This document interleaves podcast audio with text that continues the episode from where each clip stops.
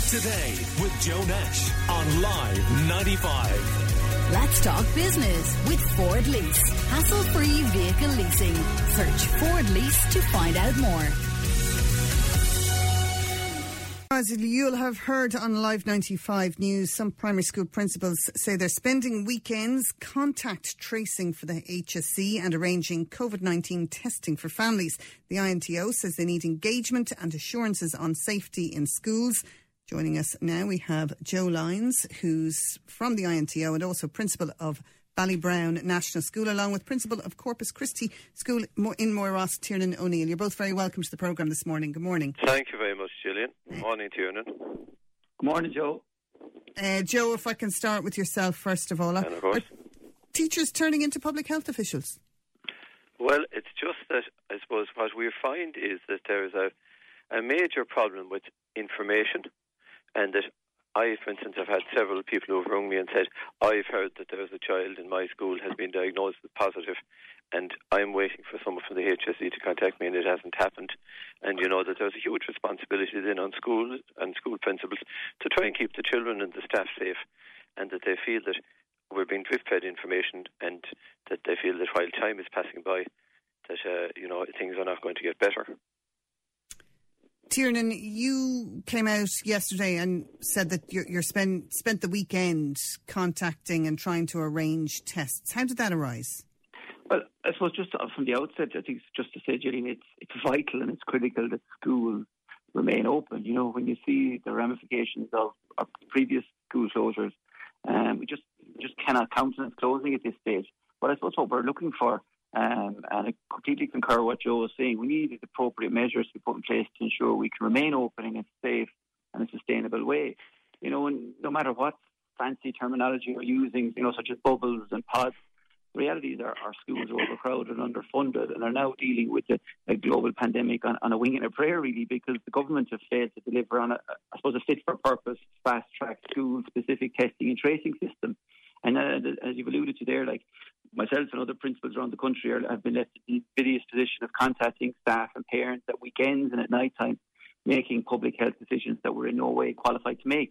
Yeah, and uh, look, I'm a parent of a child who's in school as well, but uh, I'm putting my faith in our public health officials because uh, I know as teachers and as school principals, that's not where your expertise lies. But for example, we, I've fair. heard the rumor. I've heard the rumor, Joe. Joe, you mentioned your parents are ringing you mm-hmm. saying that they've heard this. The, yep. This child tested positive. Yep. My child's come home and said things like that to me, but yep. I go. I'm not going to ring and ask the school because it's not their job. I'll hear from the HSE if my child needs to be tested. Um, but I did wonder are prince, teachers and principals getting all these worried calls based possibly on rumours because kids spread rumours too, and they're not can't, they can't all be true.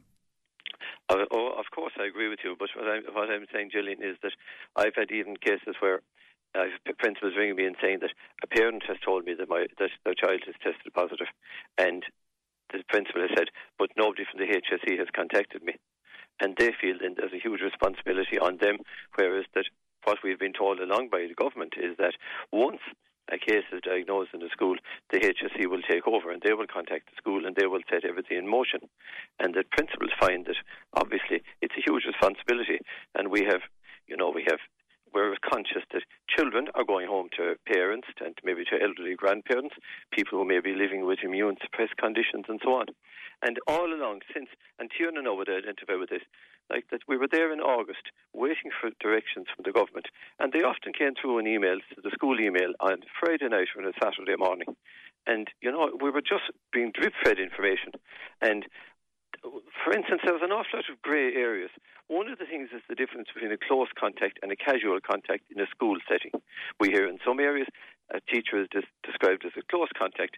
The class and all all the class and the teacher are told they have to restrict for 14 days. In another area, a teacher is told, well, actually, you're a casual contact. You can come back into school. So, you know, there's a lot of ambiguity. And I really feel what Tiernan is saying, that the class size issue in Ireland is coming home to roost because 20% of children in Limerick schools are in classes of 30 or more. And the classrooms were not built to accommodate that number of personnel. Nowadays, you probably have an SNA in the class as well. You could have other special education teachers coming in doing support roles in the staff and in the room. So you finish up having over 30 people in a, in a small room, and chance of any social distancing is negligible.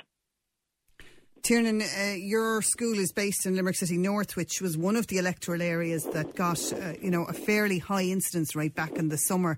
Um, what, what what are you hearing on the ground? What are parents saying to you, and what, what's the feeling there? Uh, the amazing thing about all this, Gillian, is that you know it's it's been obviously quite difficult to be part of what's considered a once in a century pandemic, but it's also been quite powerful to be part of and to see the support we're getting from parents and the support we're getting from the wider community. It's been absolutely amazing. It, the support, as I said, has been amazing. The one place we're lacking support from at the moment is our government. And just coming back to what Joe said there, like I, I'm an example of a principal who was informed by uh, a parent rather than by the HSE that a child had tested positive. You know, and I am not criticising the public health officials. They do amazing jobs. They're brilliant people, but the system is completely overwhelmed. And it's becoming increasingly obvious that the public health precautions for our school communities are just totally inadequate. As, as I said, the system is literally overwhelmed. Do you think we're going to face a situation where they'll be closed again? I think we have to open, Gillian, but at the moment I'm not confident in the systems and the measures that are in place. And the reality is, you know, we hear sound bites from the department that over the next seven to ten, to 10 days we have a hiatus, the Halloween break is coming. But, you know, why, why, why hasn't this been done over the last eight months? You know, I don't know what we're going to do in the next seven to 10 days to allow schools to safely reopen. Um, you know, and I dread the thought of going back into uh, online learning. You know, the, at the end of the day, what is education all about? It's about relationships. And I think that's absolutely key, and it's been further amplified by this pandemic. Like you cannot develop relationships via tablets and laptops. Um, it has to be done with the children here on site for that to happen.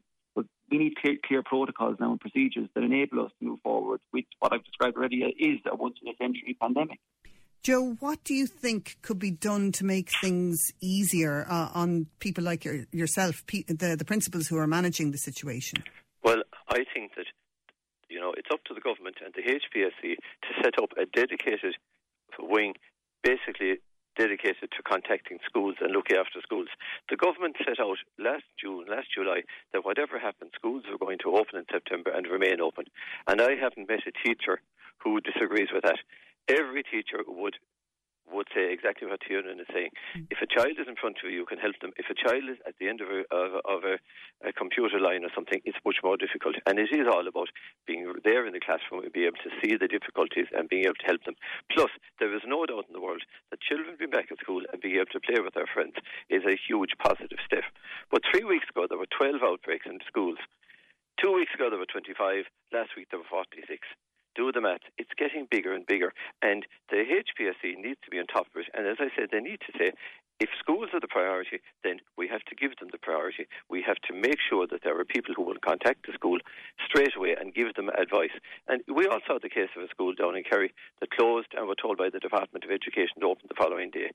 That doesn't inspire confidence in, in parents or anything. And the school was acting because they were concerned about the children and the teachers and the community. Do, do you think the principal did the right thing by closing the school? I think he definitely did because obviously it was something that was decided with the Board of Management and that they felt that they had to act.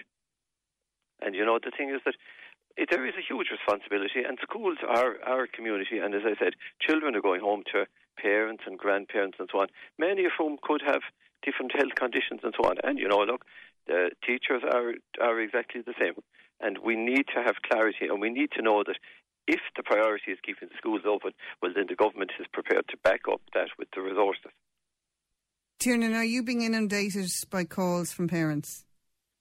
Uh, again, I mean, we would be in regular contact with parents, but uh, as I said already, Julie, the parents have been so, so supportive. They understand what is happening. I suppose they also are very anxious about the ramifications of further lockdowns.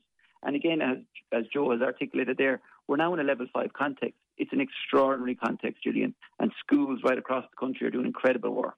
But sadly, the work being done by schools, for me personally, is not being matched by a, an extraordinary solution focused response from our government. Okay, well, we have to leave it there. We know uh, lots of our listeners have very, very strong views on this issue. Do get in touch. Let us know what you think. Give us a call on 46 19 95 or WhatsApp or text us on 086 123 95 95. Joe Lyons, Principal Thank you very of um, Ballybrown National School and Principal of Corpus Christi Moyross Tiernan O'Neill. Thanks for joining us in Limerick today this morning. Or Margaret. Thank you, Gillian. Limerick Today with Joe Nash on Live 95. Let's talk business with Ford Lease. Hassle free vehicle leasing. Search Ford Lease to find out more.